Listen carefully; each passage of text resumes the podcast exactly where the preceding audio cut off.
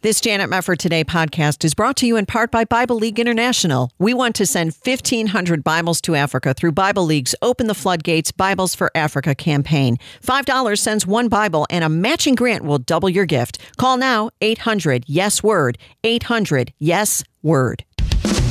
This is Janet Mefford Today. Our confidence is in Christ alone.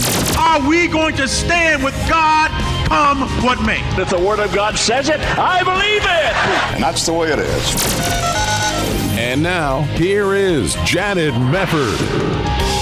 Thank you so much for joining us again. I got a lot to get to here on today's show, and I'm going to start out by telling you a little bit about what Amazon just did. You might have heard that these Republican senators, Marco Rubio, Mike Lee, Mike Braun, and some others, went to Amazon because Ryan Anderson's book, When Harry Became Sally, which challenges the transgender movement, was purged from Amazon, and they wanted to get some answers on this. Well, Amazon has now said, in a response to these senators that it has pulled the book that challenges the transgender movement because it does not allow books that frame LGBTQ plus identity as a mental illness.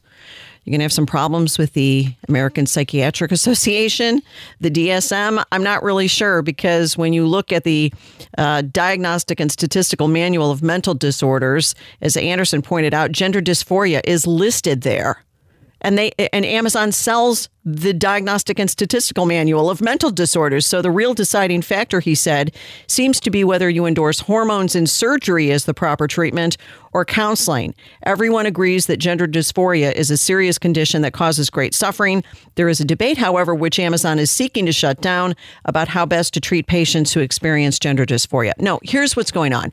Here's what's going on.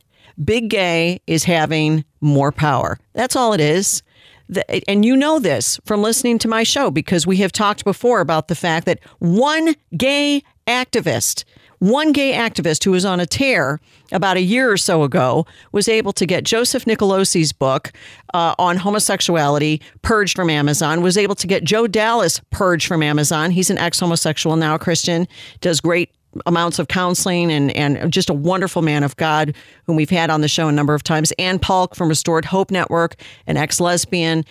I mean, all these books have been purged. Where have you people been? And now all of a sudden it's a story because Ryan Anderson was purged. Do you do people not see what's going on here? All these liberals, all these years who yelled about conservative censorship of books, what do they have to say for themselves now? Well, what they have to say for themselves now is you're a hater. Now, this this kind of is a lead in to a story that really makes me mad. I'm going to try to be calm. It might be difficult, but I'm going to do my level best. Tim Keller, the co-founder of the Gospel Coalition, is really making me mad this time. He, he said some things in the past that have really made me mad, Not like the time he and his wife were at the Living Out conference back in 2018 before Revoice was announced, and and Sam Allberry, who's one of the founders of Living Out, this UK ministry for same-sex attracted Christians, and, and they were the ones who endorsed Revoice, which kind of tipped us off to starting our coverage of it in 2018. They were there at the Living Out conference Oh, yes, we love this. Yes, Sam Allberry. Oh, our editor at the Gospel Coalition. Oh, yes. And then he put out the LGBT church audit. Do you remember we covered that quite extensively for a long time and and wanting to go to churches and wanting to put out there that churches should have to do this and that and the other thing for homosexuals who are in their churches including having their church members share meals and share their children with people from different backgrounds. They're not talking about racial backgrounds folks. They were talking about homosexuals and it made we made such a fuss about it that they ended up pulling that particular thing off the audit. But this is the background here, and Kathy Keller uh, endorsed this. I'm going to get to that in a minute, but I want to get to this latest news because this is from the Christian Post.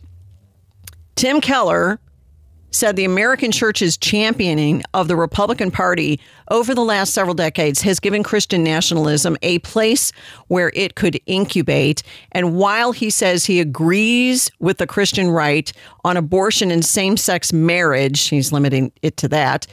He basically blames conservative Christians years ago for what's going on in our society now. You got to hear this for yourself. He's doing an interview here with a podcast. This is just incredible. Here is Tim Keller. Cut one. I would say for the last 20 years, the Christian right though I usually would agree with their positions. I'm pro-life. You know, in other words, I, I, you know, did not. I still don't think that same-sex marriage is a good idea for for the country or people. Um, so, so I would technically be in, you know, agreeing with them.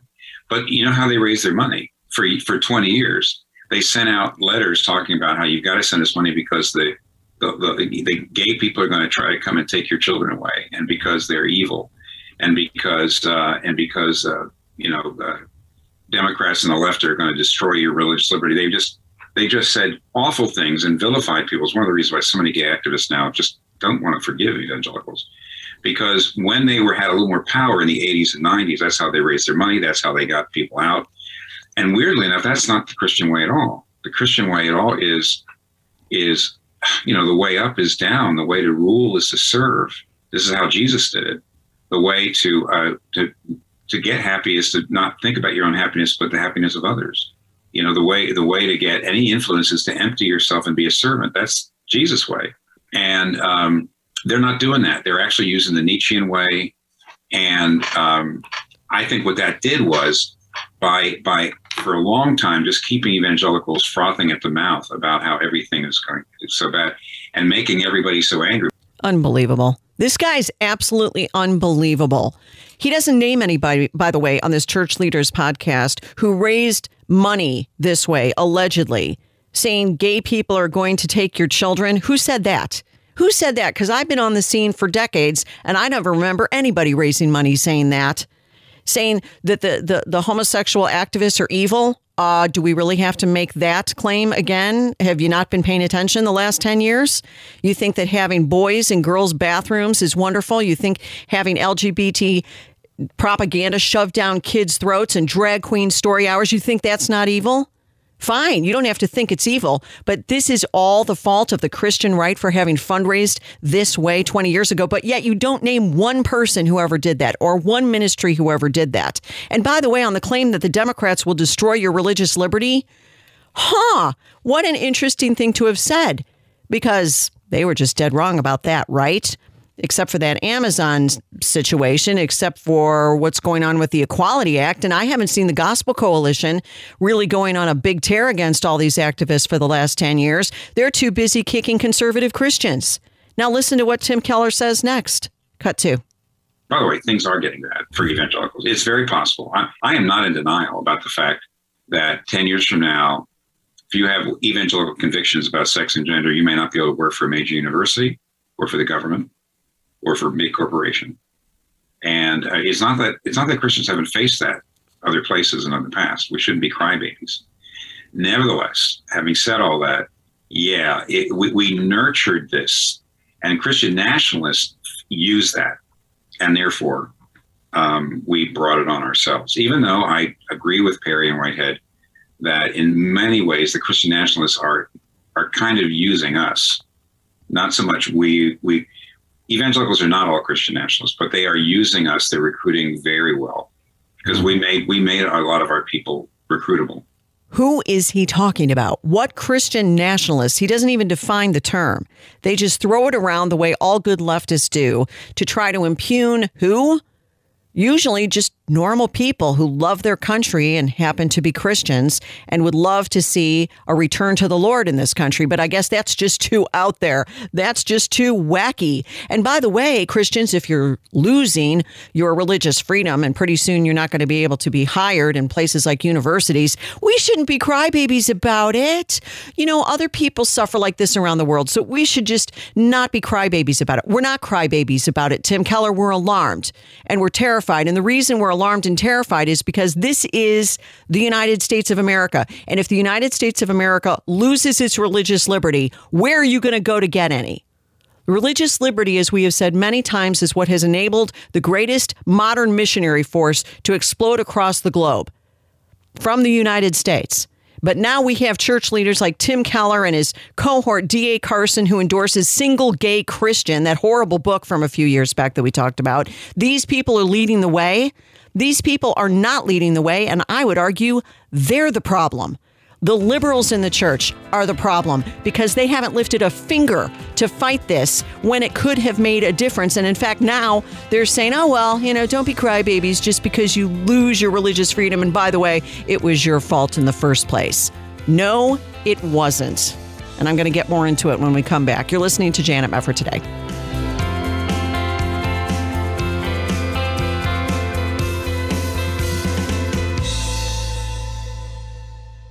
This is Janet Mefford for Bible League International, engaging the world with God's Word for more than 80 years. Believers in Africa are hungry to read their very own Bibles. Hear from Pastor Jeremiah in Zimbabwe. The church is growing very fast in the northern part of the country where Tsonga speaking people and Zulu speaking people, and uh, you know, we find that there's a movement of the Holy Spirit there where the hunger or spiritual hunger is very much visible. If you can imagine 10 Christians right now in many places in Africa, on average, nine have no access to the Bible. Here's Lillian in Mozambique. We went to this church just on the outskirts of Maputo.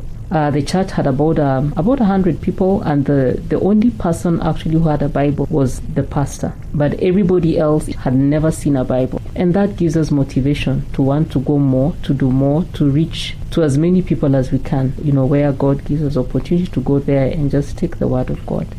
Through Bible studies and resources that introduce people to Jesus Christ, Bible League is faithfully discipling new believers in Kenya, Ghana, Ethiopia, and many other African countries. Here's an evangelist named Joseph in South Africa.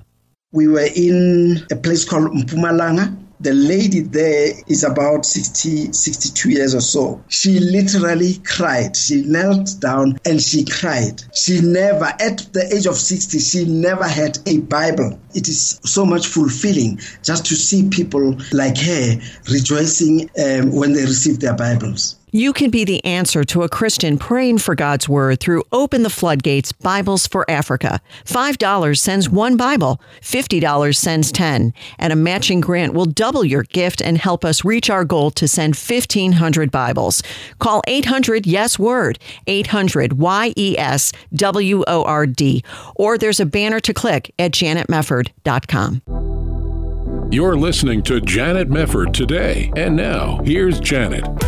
Just remember if you're a conservative Christian and you're losing your religious liberty and you're accepting the fact that in the days ahead you may not be able to get a job, you may be on the margins, that Tim Keller blames you. It's your fault. And if you're part of a ministry that did any fundraising warning people about the future loss of religious liberty or the power of big gay, it's also your fault. You know whose fault it isn't? The gospel coalitions. The gospel coalitions or the Keller families. Uh, and by the way, let me just remind you, uh, if you've just tuned in, that the Kellers were the ones who attended the Living Out conference, founded, this is the, this ministry, founded by Gospel Coalition editor Sam Allberry, the gay Anglican priest, and they were at this Identity in Christ conference back in June of 2018. Tim and Kathy Keller were there. They launched the Living Out Church Audit, as my friend Al Baker describes it, a tool to help church leadership teams answer this key question How biblically inclusive is your church? They say that unsurprisingly, their focus is on those who might identify as LGBTQ plus same sex attracted. And they say that Jesus included all in a countercultural way. And they're hoping this audit will help churches follow his lead. This is what the Kellers were endorsing. Number nine on this audit saying church family members instinctively share meals, homes, holidays, festivals, money, and children with others from different backgrounds and life situations to them. Well, when we made a big fuss about this, really living out, you want church members to share their children with homosexuals in the church. You think that's a great idea, do you? You know what Kathy Keller had to say at that conference about that audit? Why, let me remind you. Cut three. I wish I had seen this before I designed my talk. This is brilliant. I'm going to take it back to Redeemer and make copies and give them to all the church leaders. I would recommend that you do the same for whoever your pastors and church leaders are. Really, really thoughtful and, and well, I mean, nobody asked me to say this, by the way. I, this is all because I really do think it's brilliant. Okay. And the guy who was responsible for this church audit is an editor at the Gospel Coalition.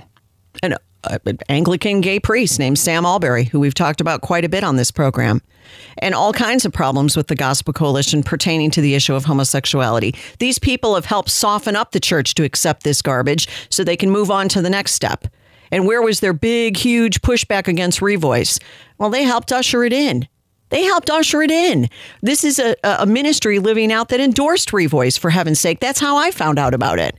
So, Tim Keller is just absolutely incredible. His gall is incredible. You know, he has such a position of power, both as a well known pastor and best selling author and co founder of the Gospel Coalition. He's got all this power, and what did he do with it? He advocates for leftism. That's what he does, while trying to tip his hat to, oh, I'm pro life. Oh, yes, I'm pro life. Oh, I don't think that same sex marriage is the best thing for flourishing. And if you go back to his remarks at that one event that we have played on this show before, where he was asked about homosexuality being a sin, well, abada, This is the guy who's going to blame the Christian right. Sure, for the loss of religious freedom. He's going to blame the Christian right for people getting canceled. Right, it's our fault. No, it's not our fault.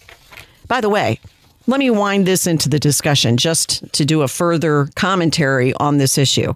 This story was brought to my attention. It actually was out a couple of weeks ago on LifeSite News, and I'm glad to see this. The headline is Christian pastor in Germany fined for inciting hatred against homosexuals. The pastor had merely reiterated biblical teaching on homosexuality in a private seminar. Listen to this.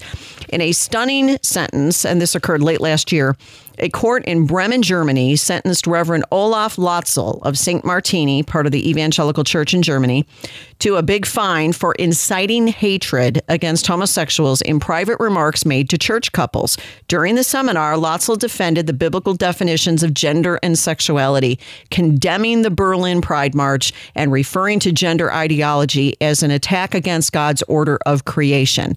Latzel's defense lawyer called this sentence, which the pastor is appealing, a catastrophe and warned that free speech was under threat. He said, While today this is about a view found in the Bible, tomorrow it will be about any other opinion. Latzel's lawyer told the court that the Bremen pastor was condemning behavior rather than people, but the judge stated that the homosexual orientation of a person is part of his personality. Tell that to all the people I know whom Jesus Christ has rescued out of a life of homosexuality. Tell that to Stephen Black. Tell that to Greg Quinlan. Tell that to any number of people who've been set free from homosexuality through the power of Jesus Christ. The story goes on to say some Protestant leaders in Bremen appear to be more concerned by how biblical teachings reflect on their popularity rather than by threats to their ability to proclaim the gospel, announcing in response to the sentence that they condemned in the strongest terms Latzel's words. Oh, terrific. With Protestant Protestants like that, who needs anybody else? That uh, this denomination is actually a largely liberal denomination that he's in. And Latzel's traditional views have made him a controversial figure for some time. St. Martini Church, where Latzel serves as pastor, has even had services interrupted by LGBT activists. Is that the fault of the Christian right in America, Tim Keller? Just wondering. To discuss the implications of this ongoing case, they interviewed Manfred Mueller with Voice of the Martyrs and they asked about the significance of the case. And he said there's no precedent for it. There's no precedent for it. This will serve as a precedent for future cases. That makes it so significant. We've seen this coming for a long time. Even a few years ago, some conservative Christian might have already said, if I were to imagine persecution coming to Germany, I might imagine it along the lines of moral, especially sexual ethics. Now, with Olaf Latzel, for the first time, a German court restricts religious freedom for the benefit of the homosexual lobby, or to put it in more neutral terms, to protect the feelings and rights of homosexuals. At the expense of freedom of speech, religious freedom, etc., homosexual rights are protected. This will have consequences for churches in Germany that reject gay blessings and weddings. This could, for example, in the future cause them to lose their status as charitable organizations. That would be a huge financial. And then when he's asked about the potential outcome for other conservative clergy members, he said already intimidation to take a biblical stand on this issue. In addition, new realities will be created in the regional church, meaning that in the future, pastors with a critical attitude toward blessing homosexual couples or even conducting weddings will not be admitted to the church as clergy. Before being employed, an interview could be held asking them about their stance on those issues. Thus, facts are created, and pastors with a biblical view of homosexuality will then no longer exist. Is that the fault of the Christian right in the United States, Tim Keller? Is there something you might have been able to do in your position as a big evangelical face to have thwarted some of the threats that we're now facing as Americans here? Where were you, Tim Keller, when you had the opportunity to be out in front of the Supreme Court standing for marriage between one man and one woman back in 2013 when the Supreme Court was holding the DOMA and the Prop 8 cases? Where were you? Where were you? I was there. There were other Christians there. Where were you? I didn't see anybody from the Gospel Coalition. You guys were AWOL. So don't turn around and tell Christians that this is their fault. Because Germany and what's happening in Germany to this dear brother in Christ is not the fault of anybody except the devil himself and the people who are just obeying the father of lies. That's all that's happening. This is a spiritual situation a la Ephesians chapter 6, and it's affecting real Christians around the world. And you know what? This seminar that this pastor gave wasn't even public. I, I guess he even began this event by saying this is not to be published. And in the talk, the pastor always spoke of homosexuality, not of homosexuals, differentiating between sin and the sinner.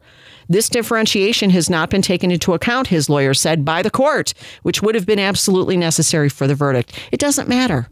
It doesn't matter because this is the writing is on the wall, folks. The writing is on the wall.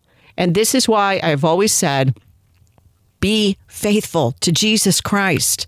Be faithful. No matter what this culture does, no matter what the sellouts in the church do, stay the course. Follow the word of God. Obey the word of God. Be a submissive Christian to your Lord and Savior, not to these worldly churchmen who would have us become cowards at the very hour when we need to be bold and strong and fully, fully committed to our Lord. It's just amazing. Oh, and by the way, over in the UK, this is from the Christian Post, UK Prime Minister Boris Johnson has described therapy for unwanted same sex attraction as repulsive.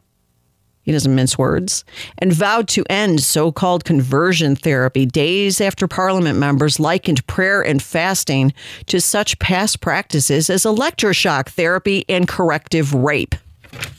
This is what's going on in the UK. Is this also the fault of the Christian right in the United States, Tim Keller? What's going on in England? This is their fault because they did some kind of bizarre fundraising techniques where they said you're going to lose your religious freedom and um, you know homosexuals are going to take your kids away. Is that why Boris Johnson is now making these kinds of remarks? Johnson apologized last Friday amid complaints from activists that his government has delayed taking action on the issue of gay conversion therapy after he declared in July 2020 that the practice was absolutely abhorrent and vowed to ban such therapies. According to the Telegraph, three of his advisors who identify as LGBT quit over a lack of progress. Proponents of such a ban say the practice is cruel, ineffective, and contributes to suicide among LGBT identifying people. Mm, okay. All right. Well, you know, we've already fought this battle here in the United States, state by state. I haven't seen the Gospel Coalition showing up to help people like David Pickup go before some of these state legislatures and say, actually, there is no such thing as conversion therapy. And actually, all of this hype about electroshock therapy, uh, you had some outliers 60, 70 years ago doing these kinds of crazy things, and no one's doing that anymore. The only thing that's taking place, generally speaking, you might have some private psychiatrists helping therapy patients meet their goal of wanting to reduce or live out their beliefs as Christians because they're really struggling with it after perhaps being sexually abused. But then you also have biblical counselors. That's who they're that, that, what they're trying to do is reverse morality, guys. That's what's going on here. So you have a lot of these activists going around here in the US and they're just flat out lying about what's going on. They're just lying and they have very few people pushing back. Where's the Gospel Coalition? Why aren't they doing anything to fight all of this? Because he's a servant, I guess. And, and, and people like David Pickup and people like some of these other great Christians who have fought against this real evil, they're the problem. Nope, they're not the problem.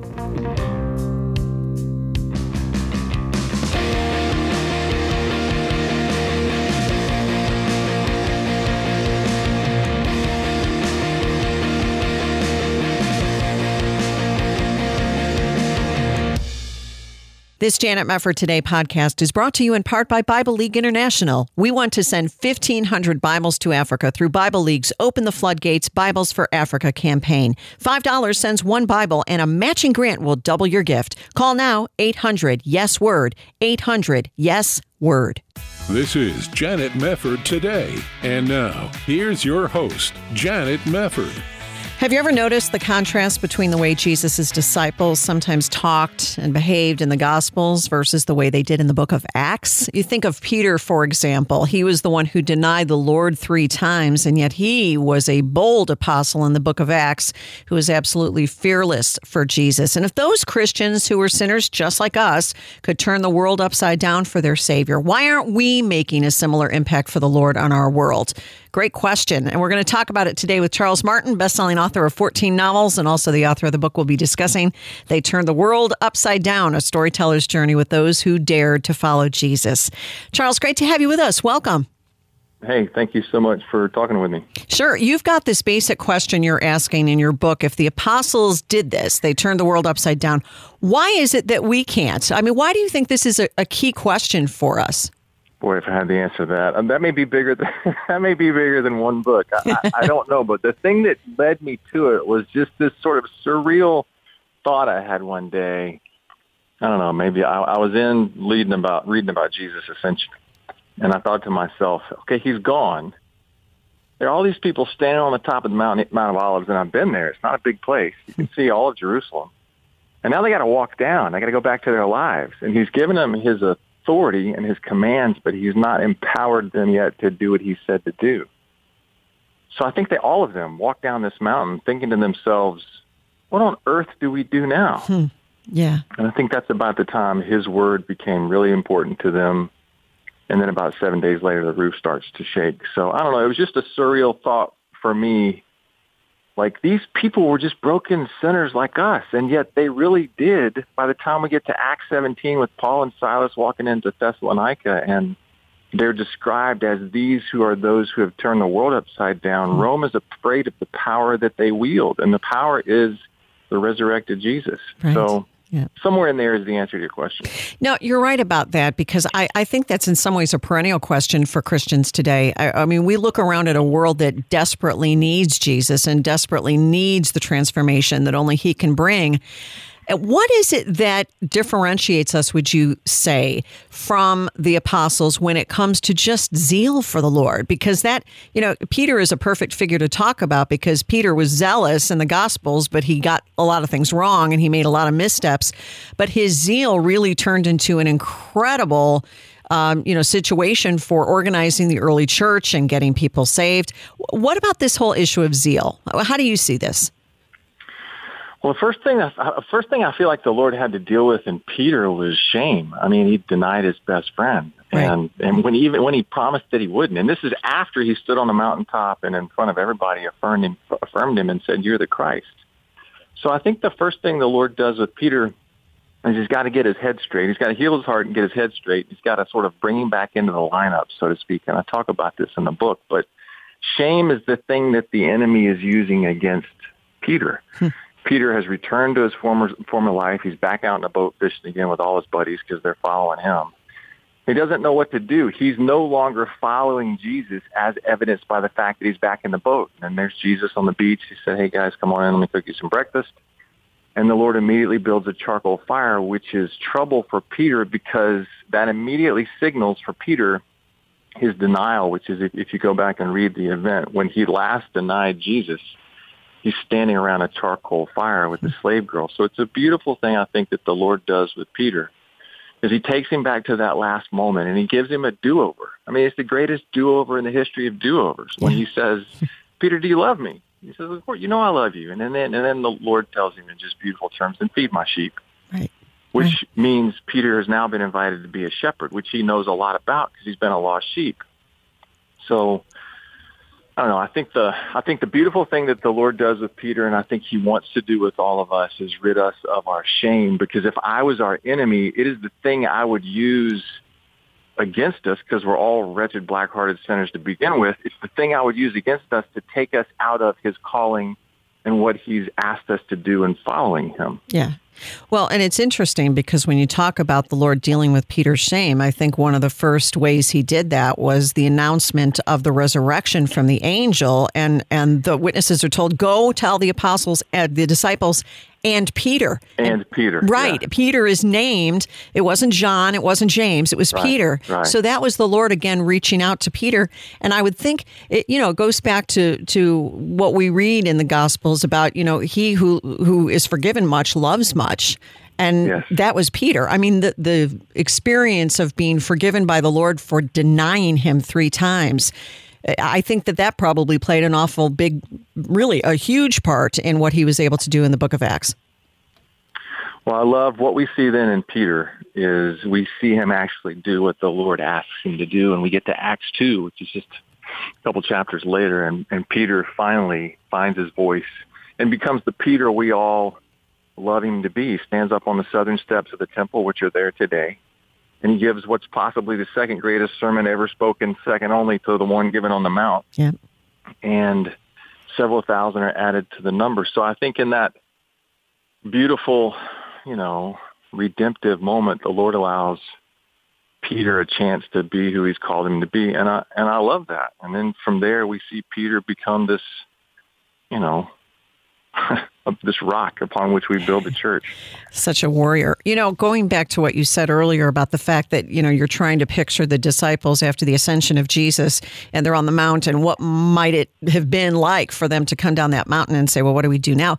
Well, obviously, when the Holy Spirit came on the day of Pentecost, they were empowered in a fresh way that we all are, you know, we're empowered the same way. We have the same Holy Spirit that they did. But looking back on that moment of the day of Pentecost, how do you think that was such a crucial part of the reason that they could go out and change the world? Well, let's back up a minute and let's look at John the Baptist um, statement about who Jesus is. He says, the Lamb of God that takes away the sins of the world. And then he says he's the one who will baptize you with fire and the Spirit. And so we know from when we've known from the prophets and beforehand that this is what the Lord is going to do. They just don't know what it looks like. Joel said, in the last days, I'll pour, pour out my spirit on all flesh. So they've, they've known, they just didn't know exactly what it was going to look like. I would have loved to have been there, would have loved to have been a fly on the wall. Do I think he still does it today? Absolutely. Do I think this, the same spirit that rose Jesus from the dead lives in our chest for those of us who are in Christ Jesus? Yes, absolutely. Do I think more often than not we stick him in the corner and tell him to sh- until we give him permission to do something else? And I think yes, we do. One of my prayers for me as I walk with the Lord is, Lord, please, please, I don't want to ever want to muzzle you. I don't want to ever like I'm afraid that you're going to do something I can't control. Please don't let me. Please don't let me do that please show me how to walk in the power of your resurrection and love people the way that you loved them. But Lord, please stop me ever short of becoming Simon, who we see in Acts 8, hmm. who wanted the, wanted the Spirit only for the power that it brought and not the relationship with the one that, that it brought him into. Does that make sense? Yeah, yeah. Well, well, that's right, and I think that ought to be the prayer of every single Christian. And and yet, I mean, I'm wondering too, what role was played in the fact that here were the disciples, the apostles, who were operating in uncharted territory, but they had the power of the Holy Spirit and the command of Jesus to go out into all the world and to make disciples of all nations. Now we're living in a time where Christianity is everywhere. We have churches all over the place, and it's almost often, I, I, think, a matter of complacency for a lot of people. Oh, yeah, Christianity. Oh, yeah, all the contradictions in the Bible.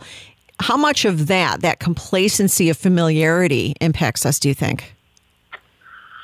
Well, I wonder sometimes if what we see with Christianity is really folks who are passionate, passionately in love with Jesus and following what he uh, commanded us to do. I think there's a difference between what we see in our culture and often described. And, and I'm, I'm not, I'm not a culture critic. I'm not, I don't have the monopoly on what it looks like to follow Jesus, but I have a sense in my spirit that often what I see or what I see it called is not necessarily who he was and what he commanded us to follow him in doing. So, right, right. I don't know. I get in trouble when I when I try and turn into a culture critic. But I understand. My, Hang on just a moment, Charles. We're going to take a very quick break. We'll come back with Charles Martin, his book, They Turn the World Upside Down. Stay with us on Janet Mefford today.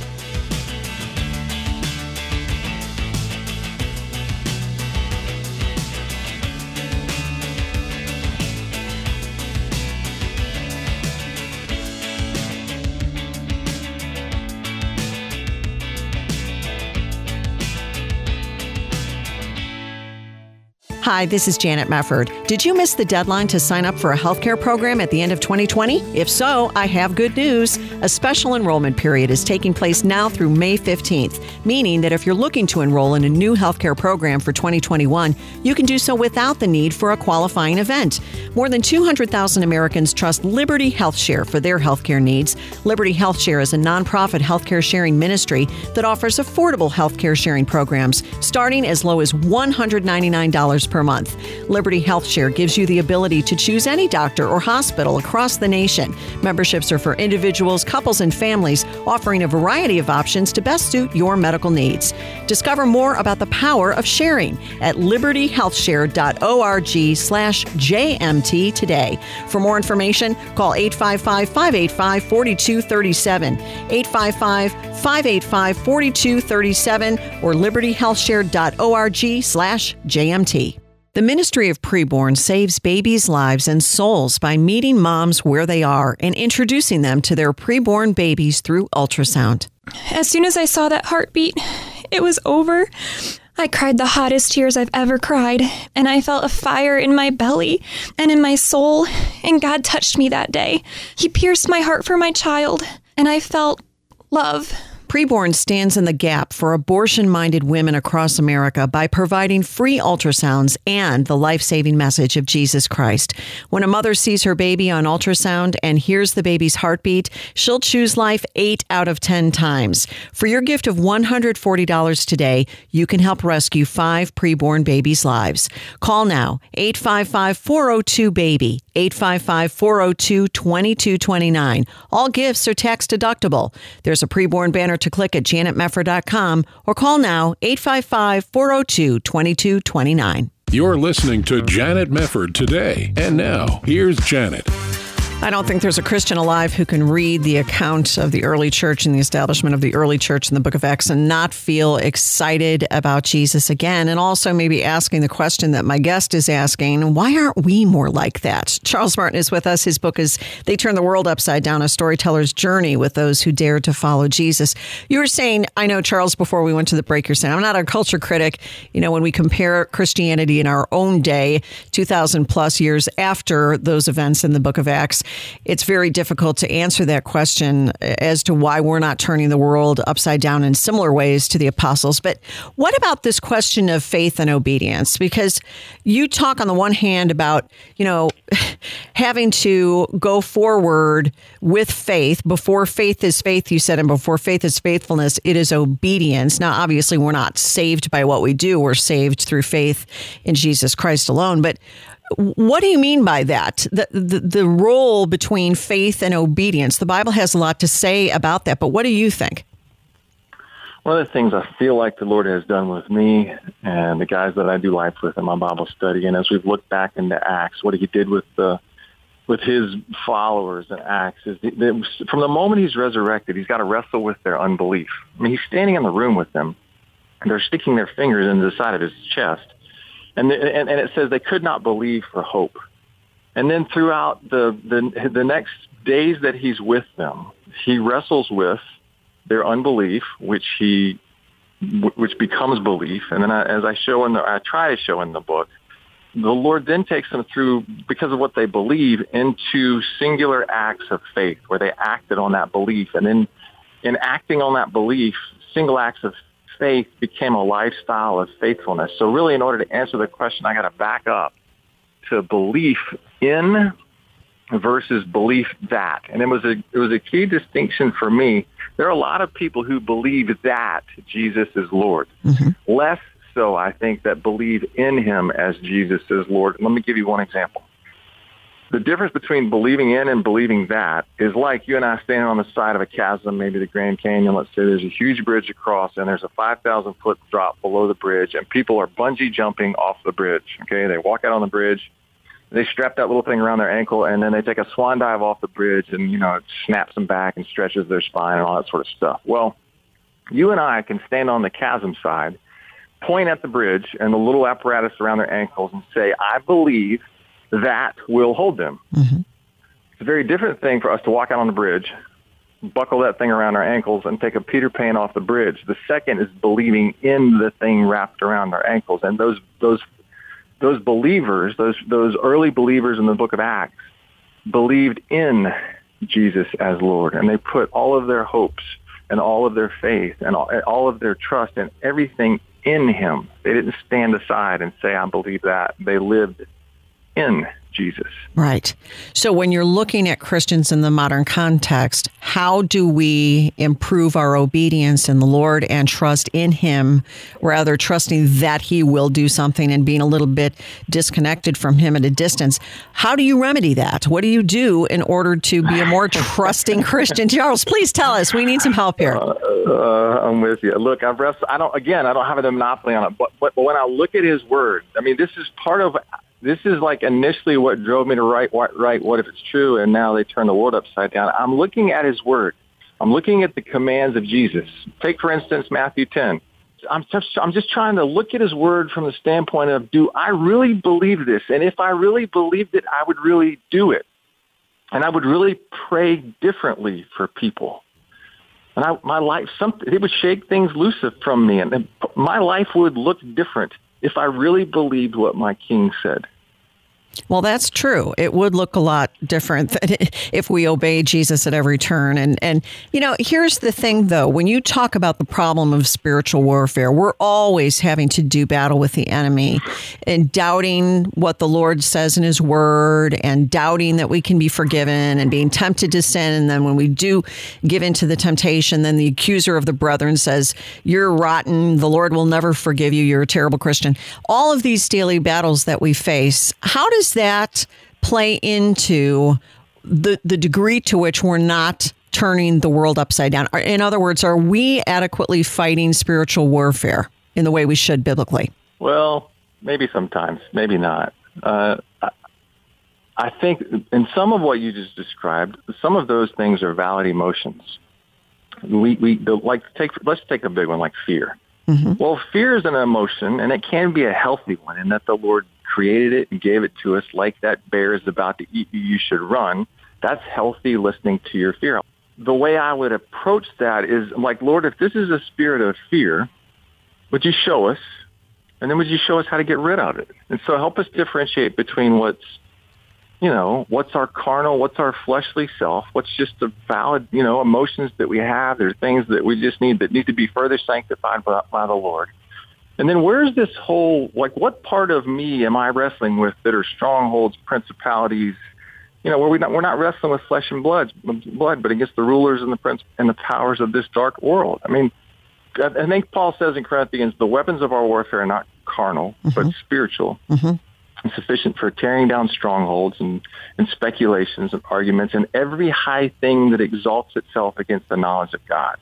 So if I bump into something that is exalting itself about who God says in His Word, I, I start scratching my head, saying, "Okay, is this is this something beyond me or this person? Should we be praying differently?" And that's kind of how I approach spiritual warfare. Yeah, well, it, it, and it's something that you learn how to deal with over time more and more. I think as you mature in Christ, uh, you become a little bit more wise to the enemy's devices. I think, and and spending more time in the Word clearly is a, a big part of it. Is being able to put on the armor of God, like Ephesians six talks about.